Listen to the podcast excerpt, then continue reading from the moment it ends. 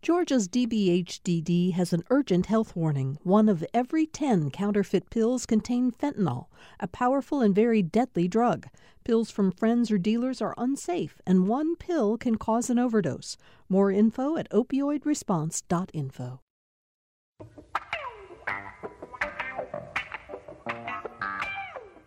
Welcome to this edition of Political Rewind, our day after the Super Bowl edition, if you're listening in real time. Jim Galloway, I think the winner of the Super Bowl was Gladys Knight. Man, her rendition of the national anthem was just magnificent. She didn't go anywhere she shouldn't have gone with her voice. Nope. She she played it very good. Uh, and after that, the game was over. Really, That's right. So the, That's second, so the runner-up, so the runner-up winner were all the people who had to be in bed by nine o'clock. Yeah, uh, well, I'm one of those, and I'm glad I turned off the TV and did go to sleep because this morning I realized I really didn't miss anything at all. That's Jim Galloway. He, of course, is the lead political writer for the Atlanta Journal Constitution. He's with us on Monday and Friday. You read his column on Wednesday and Sunday in the AJC, and he oversees uh, the Political Insider blog at ajc.com. Hi, Jim. It's great to be here. Across from you, State Senator Jen Jordan, uh, who represents um, Atlanta, North Atlanta, and moving up to the like Roswell. What? How do you She's, define she's a that? member of the Cobb delegation. Right. Are you Uh, Cobb? I, half of my district's in Cobb, Oh, so I go up to Sandy Springs, but I come back down. I like to say it's like a kidney bean, and Yeah. Half of it's in Cobb. I have Vinings and Smyrna, and go all the way up just right Oh. to the Marietta line. So does this mean you were part of this really peculiar effort for Republicans to uh, influence who became the chair of the Cobb County uh, delegation to the legislature? I was not part of the Republicans' effort. No, no, I understand that. I understand that. But you were part of the. Uh, w- you watched that strange effort unfold. Yes, I did.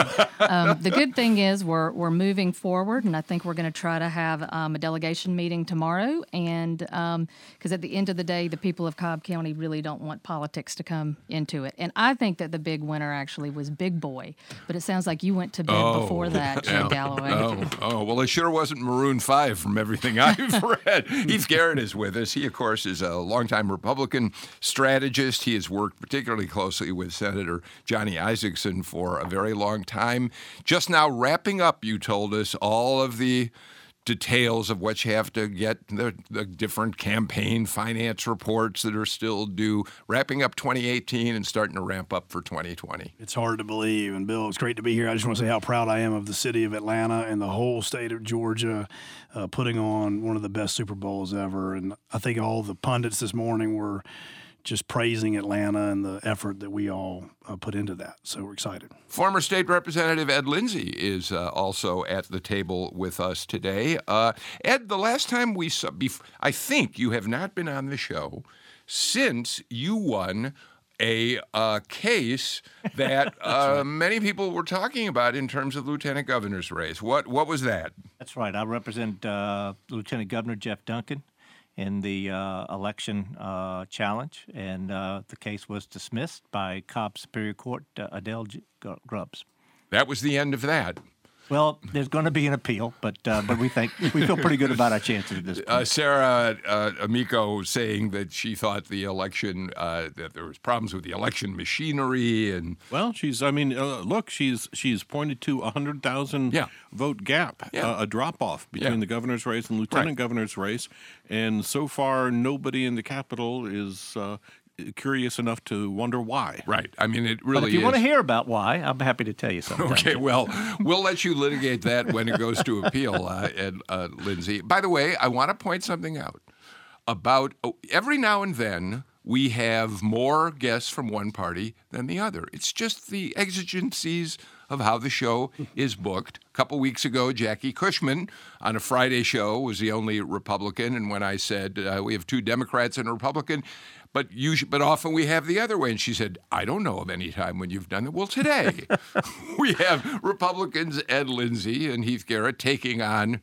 Jen Jordan. But you're up to the task, aren't you, Jen? Yeah, I think so. As a matter of fact, we're we're outmatched already. I al- I always say when people wonder about it, it is not about numbers. It's about whether you think I am able to run a balanced program. Okay, enough said. Jen Jordan, let me start with you. Um, since the last time you were on the show, you've been part of a really interesting and important effort at the gold under the Gold Dome. Women have suddenly felt in January, it's been longer than that, that women have felt marginalized down there, but there were several events that unfolded at the beginning of the legislative session that brought you, as a Democrat, your Republican counterparts uh, in the Senate and in the House together to uh, strike back at what you see as the, uh, I assume it's fair to say, sexist treatment that women sometimes uh, undergo uh, in terms of, uh, of how they're treated uh, in the Capitol? Yeah, I- I'll tell you, it was almost like a perfect storm of bad um, in terms of the state senate. Um, we show up the first day and we have uh, proposed new rules from the Republican majority that now lay out kind of a ridiculous draconian kind of approach to filing a sexual harassment claim. Um, and then they released the committee assignments, and where now they've taken one of their senior women, and there are two Republican um, women senators, and they took one of them and um, basically demoted her from Health and Human Services chair um, to Science and Technology. And then, with respect to where they put all of the women, um, you know, we were put on committees that don't do the most important work down at the state senate, and um, you know, at some point you've got to you've got to call folks on stuff because you know we bring important skill sets to the table, and um, when you start to see that they, as a party, the Republicans are doing it to their own women. Um, as well as Democratic women, then you you have to kind of say, look, clearly there's something else going on here, and, and it's not just a partisan issue. You you you were you were named uh, chairman of the special uh, judiciary committee. I was. How many how many bills did that handle in the last in in the last uh, cycle? So I was a member of special judiciary last session, and we had zero bills come through. Um, the year before that, I'm told that there were a handful, maybe five, maybe six, that actually were considered um, that kind of went through the committee. Um, what was interesting is that when you looked at the makeup of special judiciary, it became basically all of the Democratic women um, and one newly elected um, Sen- Democratic Senator Sheikh Rahman um, from Gwinnett. And so, you know, it was one of those things where you're like, come on, this is this is a little crazy. And then additionally, one thing that they did with the rules as well is that there had been 12 members of the Judiciary Committee, and they actually cut it to 10. Um, and why did they do that? Well, that there were two women lawyers who weren't on Judiciary who then didn't get those spots. Um, and in the history of special judiciary, the chair has always also been on the, ju- the Judiciary Committee. And you're not. And I'm not. You know, it's one of the things that was interesting about uh, reading that Heath is as that unfolded is when I first read the news, the assignments that a Democrat, Jen Jordan, had been appointed a chair in the Republican-held Senate. I thought, well, there's a there's a blow for bipartisanship, good for uh, uh, uh, Jeff Duncan, Lieutenant Governor, and the leadership of the Senate that puts together these committees. Uh, it didn't take long to find out that that really wasn't the case. No, and I don't have uh, inside information on how or what all went down here. I think it's a combination of a couple of things. Number one, some of it's raw politics, right? Most of the women in the Senate are Democrats. The Republicans are in the majority. It's not uncommon for majorities in all state legislatures to make sure that the opposition party doesn't get the plum assignments uh, on these committees. Now, that being said, uh, it's also income, and there's unique circumstances around Renee Unterman, right? Uh, I think one of the things you can say there is that's purely raw politics, right? If you end up opposing or supporting the wrong candidate in a primary, there's political punishments, if you will, that are meted out by And, both and parties. she was she was a very tight Casey Cagle. Casey Cagle, right? So in some respects, it's very respectful of her as a woman. They're treating her just like they would have treated a male chairman and demoted them uh, in, in similar circumstances. However, we as Republicans have to look through this lens. Uh, and I say this all the time in my speeches. Right, there are a few. There's a gender gap uh, among uh, voters when it comes to the Republican Party and to our candidates. We have to look through it with this lens, uh, whether we think that's necessarily philosophically always the right thing or not to do. And you got to pay attention to it. And I've been fortunate to work with Johnny Isakson and Chris Carr and others who've always had that kind of perspective to it. But it's absolutely something you've got to pay attention to in politics. Ed, you know, it's interesting to hear uh, the notion that Renee Unterman, this is real equality at work. She was treated as anyone uh, would be if they did not support the winning candidate.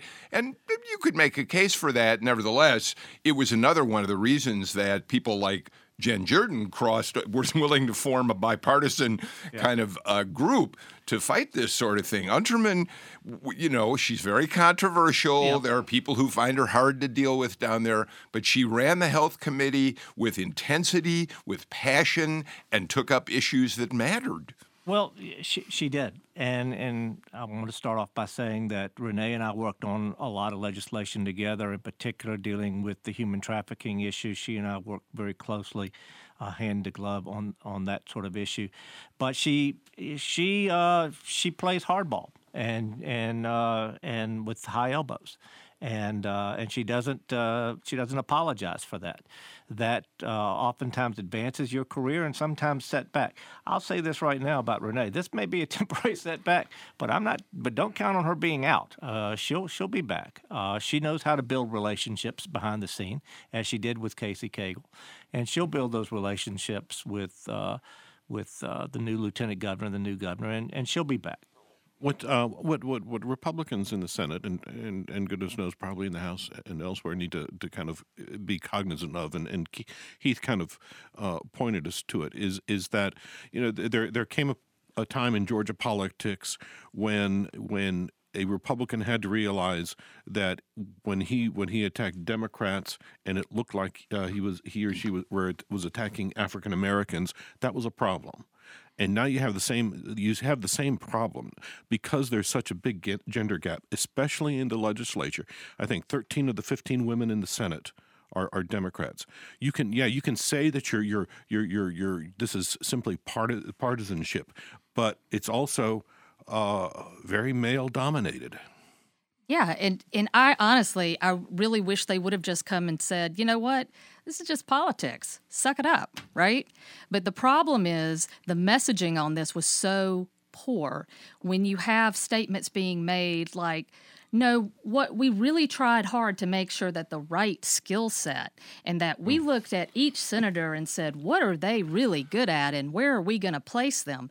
You know, that doesn't really hold water when you take two lawyers and you don't put them on the judiciary committee. And, and we ha- we haven't we haven't talked about the sexual harassment. Well, that was the next thing I wanted to get to. Uh, as a matter of fact, anybody else want to finish well, up? Yeah, but I would like to point out one thing, particularly in the House, and I'll talk up with from, from my old chamber. The House, the the the uh, Speaker pro tem is is Jan Jones. Some of the biggest committees in the House are chaired by women uh, such as Lynn Smith on natural resources Sharon and Cooper. Sharon Cooper on health and human services. So, uh, you know, I'll, I'll talk up my, my old chamber there. Uh, Jen, Jim just mentioned something that's very important. Uh, on the same day, we've talked about this on the show before, on uh, Brian Kemp's first day uh, in the governor's office, he signed an executive order that standardized and created a very specific procedure for how sexual harassment would be dealt with in state government agencies. And, and it seemed to be a pretty good step in the right direction from the governor's office. On that same day, what did the Senate uh, do with harassment rules? So they dropped a, a brand new ethics rule. That's what they called it, but it outlined a new procedure with respect to sexual harassment claims. And it completely upended um, kind of everything that we had been moving toward and working toward. And it was in direct, really in conflict in a lot of ways with what I think Governor Kemp was yeah. trying to do with respect to his order. And I mean, they limited it to a two year period. And I think Galloway has said on the show before, and but then the little the little tweak to that is well, but you can't file a complaint while someone's running for reelection. We run for reelection every two years. Um, for about six months. Right they changed the burden of proof to say it has to be clear and convincing evidence.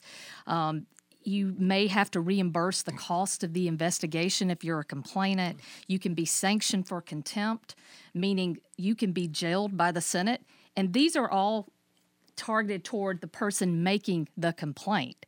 Um, none of this is putting any kind of burden on the fact that someone is coming forth and saying they've been a victim of, of some kind of abusive behavior. So, looking at that through the lens of being a lawyer and as a woman, it clearly was written with an eye toward keeping people from filing complaints, which is exactly the opposite of what we need to be doing. Jim, in an in the Me Too era, the passage of these rules seems so entirely tone deaf, it's kind of staggering. Well, uh, clearly, what they were doing is they were fighting the last war. Right, David Shafer. Right. Right, and he was. Yeah. Uh, I mean, he was. Uh, uh, he he was accused immediately after he qualified for election uh, for for the lieutenant governor's race in March. I think the Senate Ethics Commission uh, exonerated him in April. Nonetheless, it became a, a, a big uh, a big uh, uh, a big issue in his in, in the primary in the primary runoff through dark money through some dark money expenditures. So, Ed, this you know this is not the face that you would imagine the Republican Party wants to wear at a time when women are seem to be, at least in suburban areas, abandoning the GOP. Well, the fact of the matter is, folks need to have a a uh, place where they can come and file a complaint and be able to be heard. And in this day and age, they need to do so. I am glad to see that the lieutenant governor uh, has been reaching out to folks to try to say, okay, let's take another look at this rule and move on. Um, you know, tone deaf may very well be a good description, but let's see what the final product looks like. Um, you know, there needs to be you know, you know, s- some of the aspects that Jen has covered, you know, as a lawyer, as a lawyer who defended people, uh, I have to sit there and go, yeah, God, that sounds a little bit tough. So let's let's see what the final product is. But I, I would agree that, that that that this was a little bit ham-fisted. I, I should. I know, tone-deaf. Jen, you're going to can help us update this, but before we get to that, Heath, I should say I, I kind of heard what I just said a minute ago, and I thought the biggest problem here is not whether it's politically smart or not. The biggest problem here is whether it shows any respect at all for women who are victims of sexual harassment. Well, and look, I mean, this, Jim had it exactly right. It looks like they took this one most recent example in isolation of what happened to David Shafer, and they're feeling like an innocent situation was created for political purposes, right? And then not paid attention to the broader policy, right? You always let's talk about the politics for a second. Really got to be much smarter about the filter of which you're viewing anything related to sexual harassment or, or women because it's the right thing to do, not just because it's good for politics. Uh, but number two, they are trying to protect the innocent, right, from being falsely accused for political purposes. We had just gone through what was obviously a nationally divisive issue around this issue with the Kavanaugh hearings uh, in Washington, D.C., but clearly didn't think this all the way through from a policy standpoint because at the end of the day you're trying to protect the accuser in this situation from retaliation and all the other things that come along with it. And there's plenty of data out there that these accusers don't feel comfortable coming forward. And we have problems in all of our institutions with it. So I'm with I'm with Ed. I want to see what the final product is. Governor Kemp has a good start to this. So not Republicans are trying to figure out how to get this right So- but a And, lot and of if Did- I could add one other thing, real quick, I, I am gratified that that Kay Kirkpatrick is the chair of the of the women's of, of the Senate Ethics Committee. Uh, I know Kay, and I think that she's someone who would like to try to work out something out. Uh, there are potential changes in the works. Is that right, Jen? There is. I mean, I think that, um, look, the lieutenant governor has, and I think he said this publicly to the press, that he was not aware of this rule and that um, basically it was that he had been, it had been communicated to him that it, nothing's a big deal. This is just kind of pro forma. We're going to move about kind of our business that day. And then as soon as it hit the press, he started getting texts and calls, and he was like, What is going on? And so, from his perspective, I mean, I think what he's doing is he he's taking a hard look at it to see if there is anything um, that needs to be done. And you know, right now I'm hopeful. Right, we can always be hopeful. And in terms of the lieutenant governor, I mean, he has shown a willingness to to look at things and to be a, a lot more open, maybe than um, past you know holders of the office, and um, so you know we'll see. So let me ask you before we move on a, a, a much broader, more general question. We now have what 104. We do we elect more than 100 women to uh, the U.S. House on this last election. We have four women who are so far declared Democratic candidates for president.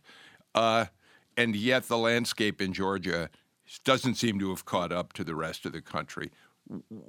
How hopeful are you beyond just the issues we've talked about now, but beyond that? And you had a Stacey Abrams who came within 55,000 votes of being elected governor.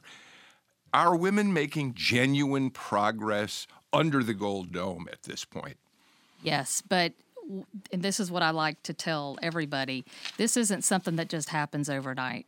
I mean, when you have an institution that has been there for as long as the state senate and the state house has been there, and it's been run a certain way for as long as anyone can remember, and people come with very distinct views about things, it literally is going to take every time a woman gets elected and it changes kind of the conversation but then it becomes the new normal. And so it's every person we add, every woman we add, every woman that's added to one of these committees that actually makes things a little bit different and then it makes it possible for the next woman. I've already seen a huge change, even since last session um, because we've had even more women come in. And I do think Republicans are paying attention to the numbers in terms of especially um, the, kind of the northern suburbs. I mean, you can't stay in power if you lose women. We are 55% of this state. And so, you know, it's taken some time, but I think at least some people are paying attention. Okay, well, well, yeah, go real quick. Just to add, uh, and, and, I agree with Jen. And you know, I, I came to the legislature for the first time in 2005, and left in 14, and I've been part of it uh, since I left, and now that I head a public policy team. There is an enormous amount of change. Still a long way to go. Not where we, not where I think anyone at this table thinks we should be eventually, but uh, the sea change that I've seen since just since 05 has been tremendous. All right. Well, we'll watch how that unfolds. Jim Galloway, uh, we talked a minute ago about Sarah Riggs Amico uh, losing a first round at least to uh, uh in her effort to uh, uh, overturn the results. No, no, she's not a part of that suit. She well, she may not be a part of it, but it's on her behalf. Is my, I yeah. think it's fair to say. Thank you, though. I appreciate that correction. Said just when you newspaper guys that us people are on the media. You're much more specific than we are. Much more uh, you drill down to the real facts. All right, but you, I interrupted. I'm sorry. No, that's fine. Uh, are we ever going to find uh, get a representative in the 28th uh, district, uh, House, Georgia House of Representatives? Well, we're going for a three for three. Wow. We're going to the third election between Dan Gasaway and uh, Chris Erwin. No, and okay, all right. Now here, here we, we talk about voting irregularities yeah. and, and suspicious voting and improper voting. Uh, it, it's it's not Democrats this time.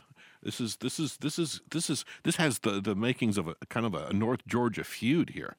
I mean, I mean, you had a, a December, uh, you had a November election, a December do over, right, which ended up 35 uh, 3521 to 3519 wow. in in favor of Erwin right? Erwin yes. Erwin uh, at the at the expense of incumbent Dan Gasaway now that has been overturned because yeah. because you had what four four voters who did not live in the district yeah yeah uh, you know the first thing to say about this Heath is these this is another one of these moments when it's important to remind people if you don't think your vote counts, that you shouldn't bother showing up at the yeah. polls, this is why you should. Oh, oh, oh, oh and, and presuming you vote in the right district, right, and, right and, and, also it should be. Uh, this is important. Uh, this was this is a, a, a primary do-over. There are no Democrats involved here. Right. This is solely a Republican fight. Right. Okay. So there's that aspect of it, but you know. It, one aspect you got to remember this is something that Jen's going to have to deal with in the General Assembly. Is that everyone right now is focused on the voting machines. You know, what kind of voting machine? Mm-hmm. And as mm-hmm. difficult as that decision is, that's the easy part. The hard part, in order to get uh, more uniformity and and standards in place to be dealt with across the state is is for the state to take greater control over the elections. Because right now these problems that that took place in that district and took place in a lot of these other campaigns are the result of the fact that we have 159 county election boards Oh, that's with 159 different yeah. standards. And as as Jen I'm sure is discovering already she'll discover even more with this fight.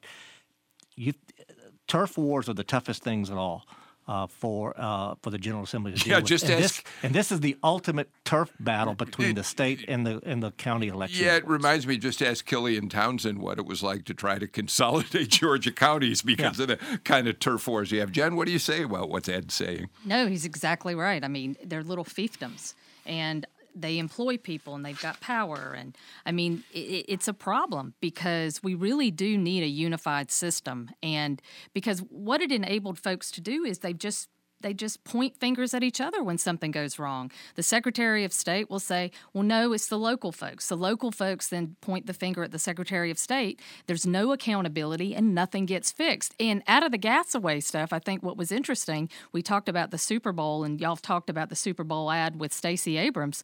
Well, the Republican official that she appeared with um, was Natalie Crawford from Habersham County, who's right in the middle of this big mess. And it's and it's not just we're not just talking about placement of precincts. We're talking about 159 different standards when Yeah. it comes comes to judging absentee si- yeah. signatures, uh, deciding when pro- when provisional ballots will are, are necessary, and when they should be counted. Oh yeah, that, that that's what I'm talking about. We, we need a more we need more uniformity, and that's only going to happen when we have a greater state. Heath, you get the last word in this segment. And I like the wrinkle on this, right? Because at the end of the day, you had four people who voted in the wrong place, which is the argument that Brian Kemp and all of us on the Republicans have been making why we need good voter fraud and and identification laws. Wait, to wait, make wait, Wait, wait, what is- come wait, wait, wait, wait. Do we have any indication that these any of these four people fraudulently voted where no, they but did, it's the point or of did the they just legislation, m- right? m- accidentally, accidentally show up? so so it All right, happens just accidentally and how did we do that we because we've realized All right. through the identification process I'm trying to pick up on Galloway's No. point about That's being much more why you have to have specific. All right, I got to get to a break.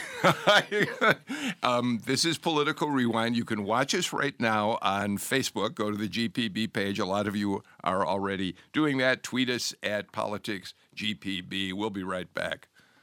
Financial contributions from listeners like you are not the only gifts that keep GPB on the air. In fact, many listeners have already chosen to donate a used vehicle to GPB. We'll pick up your vehicle for free and send you the paperwork for your taxes. Get started today. Call 877 GPB 1 car or go to gpb.org/cars. That's 877 GPB 1 car or gpb.org slash cars. And thanks. President Trump has focused on the debate over a border wall in recent months, but the State of the Union offers a chance to highlight other priorities. Americans want to hear much more than immigration. They want to hear solutions to health care, to infrastructure, to data privacy, uh, foreign policy. We'll preview the State of the Union this afternoon on All Things Considered from NPR News. 4 till 7 today on GPB and gpbnews.org. Uh, Galloway, we talked on this show last week, and you had made news in the Political Insider uh, blog that uh, the Stacey Abrams uh, folks were spending hundred thousand dollars to uh, run a spot, a TV spot during the Super Bowl. It would be only in Georgia media markets. I have to say that nobody saw it. I not only Nobody did you- here. well, no, I'm also seeing on Facebook Live our our listeners saying, "Did you see it? I didn't see it." I would love it if somebody out there either can tweet us or send us a message on Facebook Live. Tell us if you saw it and at what time it, it And aired and where and you what were. station? Yeah, what station? Because hundred thousand dollars, we decided, Jim, would maybe get you.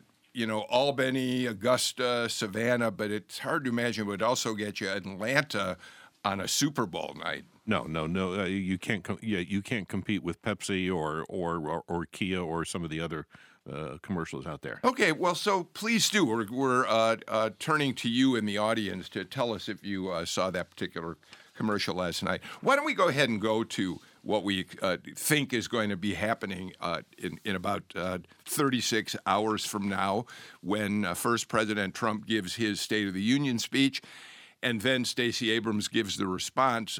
Let's just say from the very outset here, Jim, we don't really. Stacey Abrams people are playing it, and the Democratic Party in general playing it very close to the vest in terms of exactly what the venue will be for her response. Right. We we suspect it will be made out of Metro Atlanta, but the uh, but the time and uh, the where the place, the the, the location, and the uh, kind of the, how, the the state of the props that are that may be there in terms of people and such, we don't know. We don't know. And and and to tell you the truth, I think you know it's it's one of those situations where where there have it, it the the response has often been an opportunity to to kind of screw up. It is it's very much like a political debate.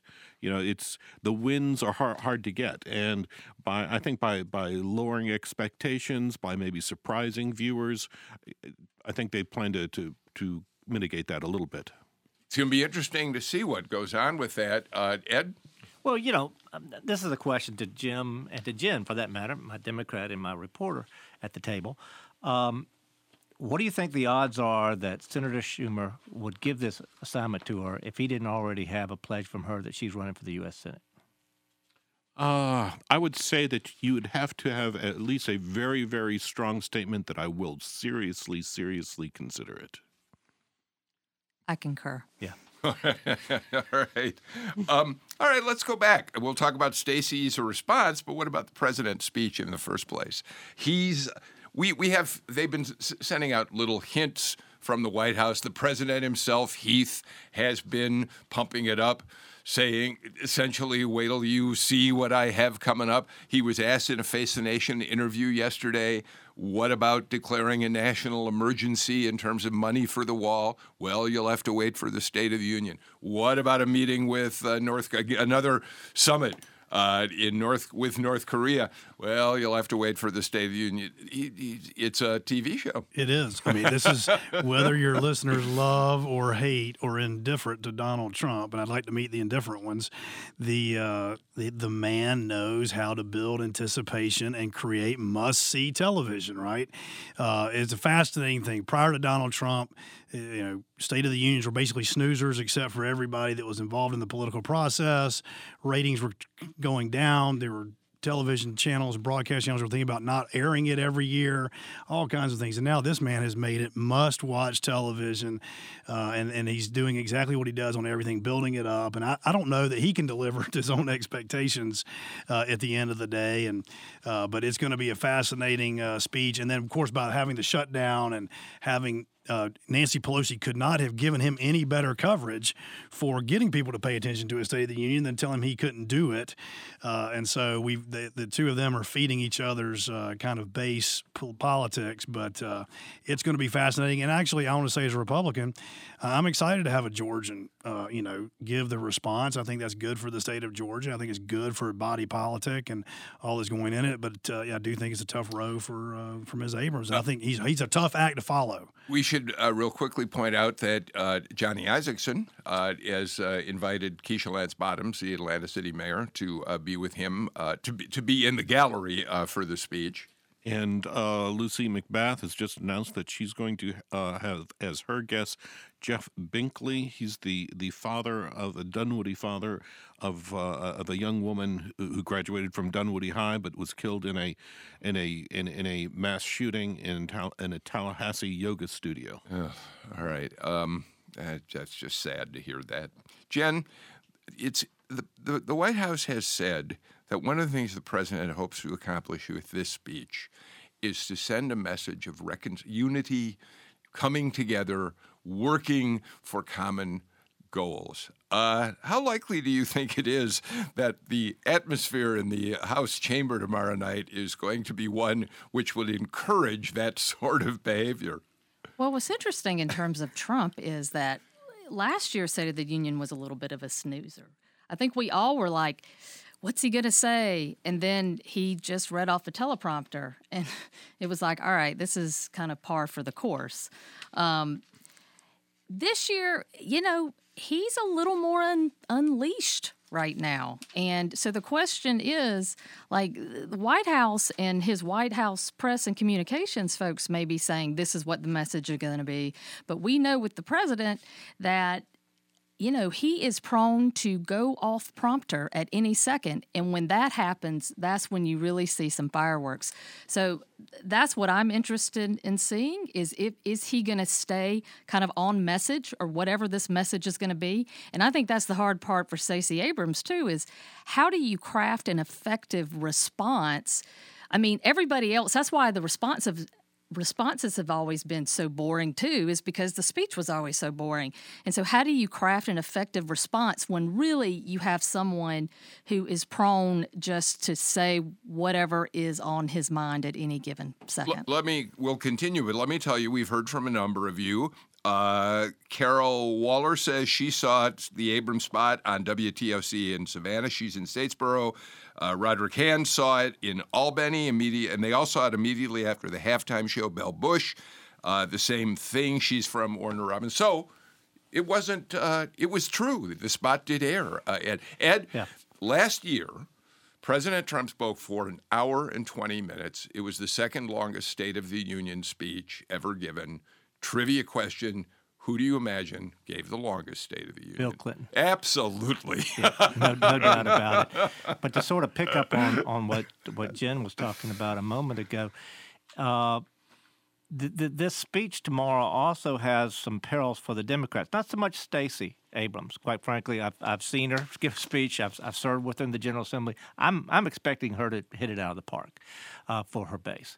But the danger is going to be how the Democrats in Congress react. Absolutely. Because I, you know, I remember quite frankly when some Republicans did not react as appropriate as I would like to see folks react to a president who's giving a State of the Union, and there was an awful lot of blowback. And I, I think overall it was a, it was a, it was a net negative for the Republicans. That's a really good point, Jim. Uh, who was it? Uh, which member of the senator House from- who said House you from- lie South to- Carolina. to Obama? It was Joe Wilson. Wilson. Joe Joe Wilson, Wilson out of South South Carolina. Carolina. But anyway, Yeah. like I said, so you know it's going to be interesting to see what happens with the with the Democratic Congress, and if they don't give the president uh, the deference that the American people still expect presidents to receive some deference, even if they don't like them. Jim?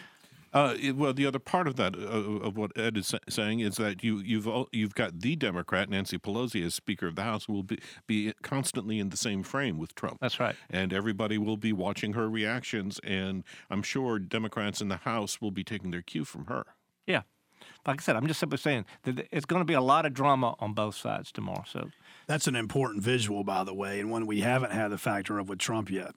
But if you were going to find somebody on the Democratic side that's almost as divisive as the president himself, uh, from a purely political standpoint, Nancy Pelosi is that person. Her numbers are apparently up. Morning Consult's latest poll, that's Yeah. a, a polling arm of Politico, have her uh, numbers uh, Uh, yeah, the last Coming AJ up. the last AJC poll showed her up. Uh, I, I think they're up, but I mean, she's still a, a, a very divisive, uh, Yeah. you know, Oh, up clearly. above political figure. clearly. Well, Uh, all right. So uh, here's some advice. I loved this from uh, previous uh, people who have given uh, responses to the State of the Union.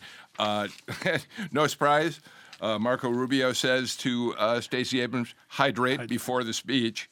Joe Kennedy says, lose the lip balm. You, you may recall he gave a response, and nobody remembers a word he said, but he apparently had just put lip balm on his lips, and so he had these very glossy lips that people were put off by, and he said it may have had a big impact on his political if, career. if I if I could if I could interrupt here, this is a this is a great reporting technique here, Bill. I just got a note from Johnny Grant. Okay. uh, in Macon, who says that he heard it on W or the Abrams ad on WMAZ. There you go. See? Okay. All right. So all these that's sort of the trivial stuff, you know, appearances, how you position, what you're wearing, all that. But let's go, Jen. How, what does she? What does she talk about tomorrow night? What if you had the chance to advise her on like three talking points? I mean, I know this is coming out of nowhere, and it's something that you need to really think about. But what do you hope Stacey Abrams is able to do tomorrow night? Look, I think one of her strengths is really talking about um, t- institutional integrity, right? The voting systems, the right to vote, all that kind of kind of stuff. And I think right now, a lot of people in our country are feeling very uneasy. And our institutions are kind of what we go to when we feel that way. And so, if she can talk about that in a way that gives people hope, you know, that we can move in a way that our institutions are are, are going to be there for the future and for our children. I think that's what people are looking for. They're actually looking for leadership. I mean, I, I think people are feeling really kind of off right now. You know, uh, the, the, uh, two. Th- I would add a couple of things. Number one is very specifically health care. Uh, I, th- I, think uh, that's that's that's that was a proven uh, national issue on November 6th, and I think the I don't think Democrats are ready to give up on it again. Secondly, I would be I'm interested to see how much of Sherrod Brown's message she begins to pick up, which is a basically a let's let's embrace the the American worker uh, campaign. This is the, this is the U.S. senator out of Ohio, the only Democrat statewide who continues to be elected in a state that has gone red uh, in recent elections. Um, Heath, does she have a big opportunity here? Oh, I look. I think to underestimate Stacey Abrams on this stage is a mistake that we as Republicans definitely shouldn't make from a political standpoint. And look, uh, Stacey is a very competent legislator, and at times has had oratorical flourish, and I think that uh, she obviously became a much better uh, messenger during this uh, bruising campaign, and so I think that, that the Democrats have been smart in bringing her forward, and obviously it solved a little bit of a problem for Chuck Schumer since the rest of his chamber was running for president. But it, it, it, it, absolutely gives her a, a stage uh, and an opportunity for her to take advantage of those issues. I think Jim and Jen have, have nailed nailed the issues that are going to matter to the Democratic base, but also to independent voters, and so I think she has a chance chance. And and I do think that it's always been the place where you go to kind of lose your presidential campaign. But I, up until now, I don't think she's running for president like a lot of the other people were anticipating on doing.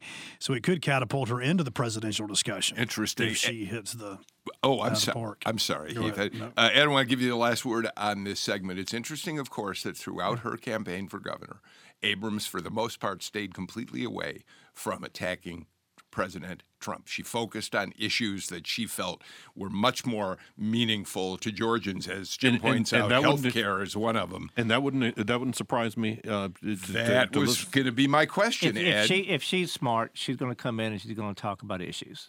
Uh, issues that matter to people on uh, around the kitchen table, and it's going to be difficult for her sometimes. And it, I'm curious whether or not she's going to have an audience or not, because the one time that that that Stacey can sometimes deviate from from the excellent uh, appearance that, that we all expect from her is when she's in an audience and she gets energized by that audience.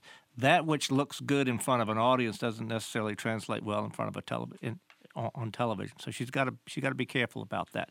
But she's the pro; she knows how to do this, and so you know I'm expecting her to give a good speech and to clearly uh, draw the line uh, so that we can have a good race in 2020. All right, I got to get to our final break of the show. I will say as I go, this question about whether anybody will see her or not, uh, to some extent, if you're president of the United States and you don't want anybody to see Stacey Abrams, you make your speech even longer than you might have otherwise because it's going to get late in the evening uh, since he doesn't start till a little bit after 9 o'clock. All right, we're going to get our final break of the show in. We'll be right back with more in a moment. On the next Fresh Air, before states ran legal lotteries, there was the underground street version, the numbers. Bridgett Davis talks with Terry about growing up with an enterprising mother who was a numbers runner in Detroit in the 1960s and 70s. She did well and raised her five children in a comfortable home that she owned. Davis has written a memoir about her experience. Join us. Fresh Air is this afternoon at 3 here on GPB.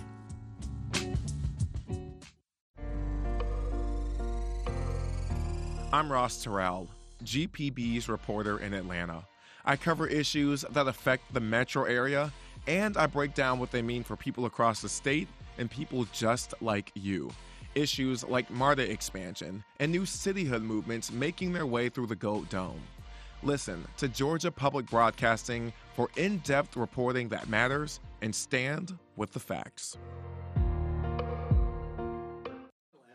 Here we go, back on Political Rewind. Uh, I just got back with my wife from Boston. Our daughter uh, is just finishing up her senior year at Emerson College. And Emerson College has become a pretty uh, respected polling organization. And because I was there, I thought I'd read you some interesting figures. They just did polling on Iowa voters and those imaginary matchups, which are meaningless, of course, between President Trump and any Democrat. The only Democrat who beats President Trump in the Emerson College polling is who?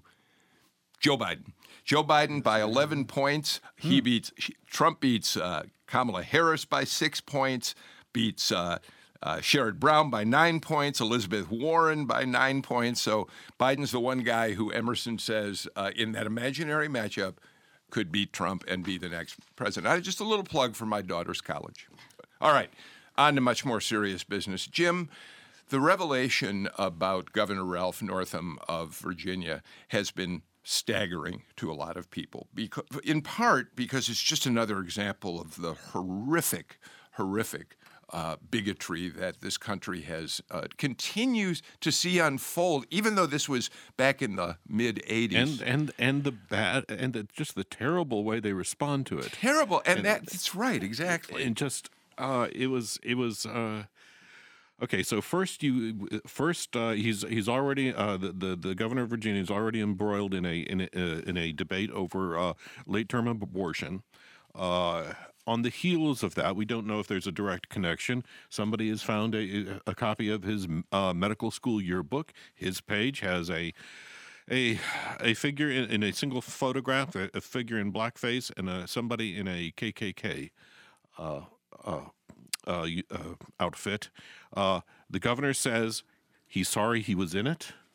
24 ya- hours later, he says, I "Oh, wasn't I in it." wasn't in it. Uh, and you've got everybody un- under the sun uh, except for Barack Obama and Stacey Abrams calling for his all, all Dems outside of Obama and Stacey Abrams calling for his uh, for his resignation. And it and and, and it, it this is a, you have to, one thing you have to have to remember about Virginia. It's a very peculiar state when it comes to the, uh, the governorship. As soon as you win it, you're a lame duck. yeah, you got one term. You got one term, and and and so uh, th- th- not only is there there's there's there's no uh, weapon you can use uh, to force the governor out. You know, uh, uh, it occurred to me as I watched the news conference uh, uh, that Northam gave. It is that part of. I mean, aside from the fact that he first said yes, it's me, and one one of those people is me in the picture. Then he said no. Uh, he's his deportment in the news conference. He almost seemed nonchalant about the accusations, and at one point seemed prepared to demonstrate the moonwalk, which he had said he did do earlier in blackface. In blackface, in an imitation of Michael Jackson. Uh, it it was just a bizarre event to begin with. And if you're not watching on Facebook, Jen Jordan is showing us how much despair Democrats feel because she's been sitting with her her fingers resting on her forehead. This is a horrendous thing for Democrats right now. So, from a crisis communication standpoint, I have never seen a bigger failure. Yeah. Um, you know, when your defense is, oh, well, that's not me in blackface in that photo because I remember when I was in blackface before and that wasn't the point in time. And then do you want me to demonstrate the moonwalk? Yeah. Like, there are so many levels of bad here Yeah. in terms of that. He took a really, really bad situation and made it so much worse. Um, when he has to turn to his wife and his wife has to say, Yeah, this is completely inappropriate. Don't even think about doing the moonwalk in front of the, the press. It, well, can I first start off by speaking up for young professionals in the early 1980s? Because I don't remember seeing anyone in my law class or my college class when I was going through, or, or my friends who were in med school, uh, you know, dressing up in either a Klan outfit or blackface. I mean, I just when I first saw the picture, I was just going, you know, what rock did he crawl out from underneath?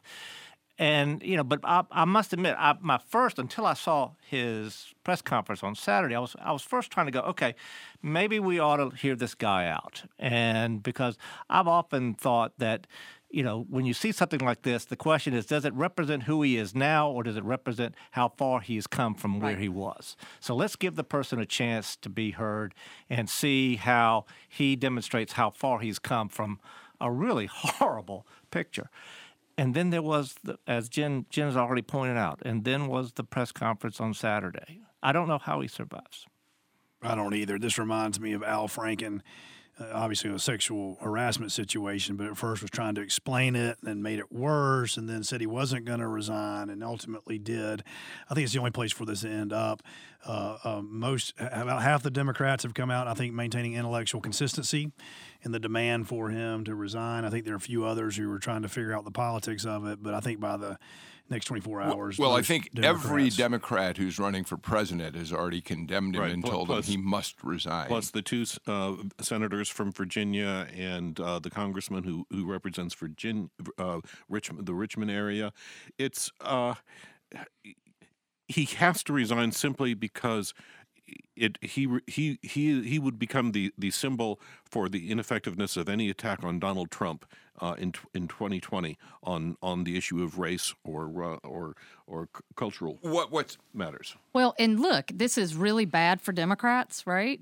But it also presents an incredible opportunity in the sense that we have the Lieutenant Governor Fairfax, exactly, who was just elected. He would take he would basically he would become the governor of Virginia and it wouldn't preclude him from running a full term. An African American, young African American apparently very point. dynamic, very well thought of, who just a minor point but so interesting in terms of his personal story, took the oath of office with in the, his pocket the papers of manumission of his great great great grandfather, the papers that freed his slave great great great grandfather. That's a story that can help redeem this situation, I think, for Democrats. But but Jen, just to clarify, you're you're saying that in essence, uh, Fairfax would have would would be an eight year governor? Yes, seven year.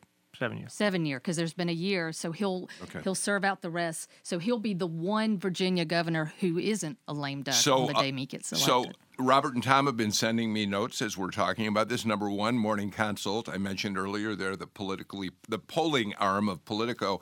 Uh, they have done a poll that shows that Ralph Northam's uh, approval ratings have dropped 41% since all this uh, broke. There's no way he can stay in office. They also uh, sent me a note pointing out that at one point Justin Fairfax was under uh, uh allegations had had, had been alleged to have committed some form of sexual harassment himself. It, it, we should say that the Washington Post apparently put a team on these charges and eventually said they could not in any way corroborate them. Nevertheless, that's not helpful in a moment like this. So we'll watch how all of that unfolds. It's not real quick, Jim. It's not surprising that Abrams wouldn't be weighing in on this on the day oh, no. before oh, no, the no. speech. No, no, uh, and and actually, you know, probably not with uh, uh, Obama isn't, isn't a surprise either, either because there's some very specific video that shows him and Northam standing side by side. Yeah. And but but for Abrams, no, no, this would be entirely off message. Yeah, for she doesn't need it. She doesn't need it now. All right, we are completely out of time. I wish we weren't because I've personally enjoyed this conversation an awful lot. State Senator Jen Jordan, Heath Garrett, Ed Lindsey, Jim Galloway. Thank you so much for being with us. By the way, tomorrow a special rewind. We're going to have Jon Ward on the show. Jon Ward has just published a new book on the uh, battle between Edward Kennedy and Jimmy Carter for the 1980 Democratic presidential nomination. It was a fantastically compelling uh, moment in history for Jimmy Carter, and we'll break it all down in depth on tomorrow's show. And then, of course, on Wednesday, we'll come back and look at the State of the Union and the response. See you then.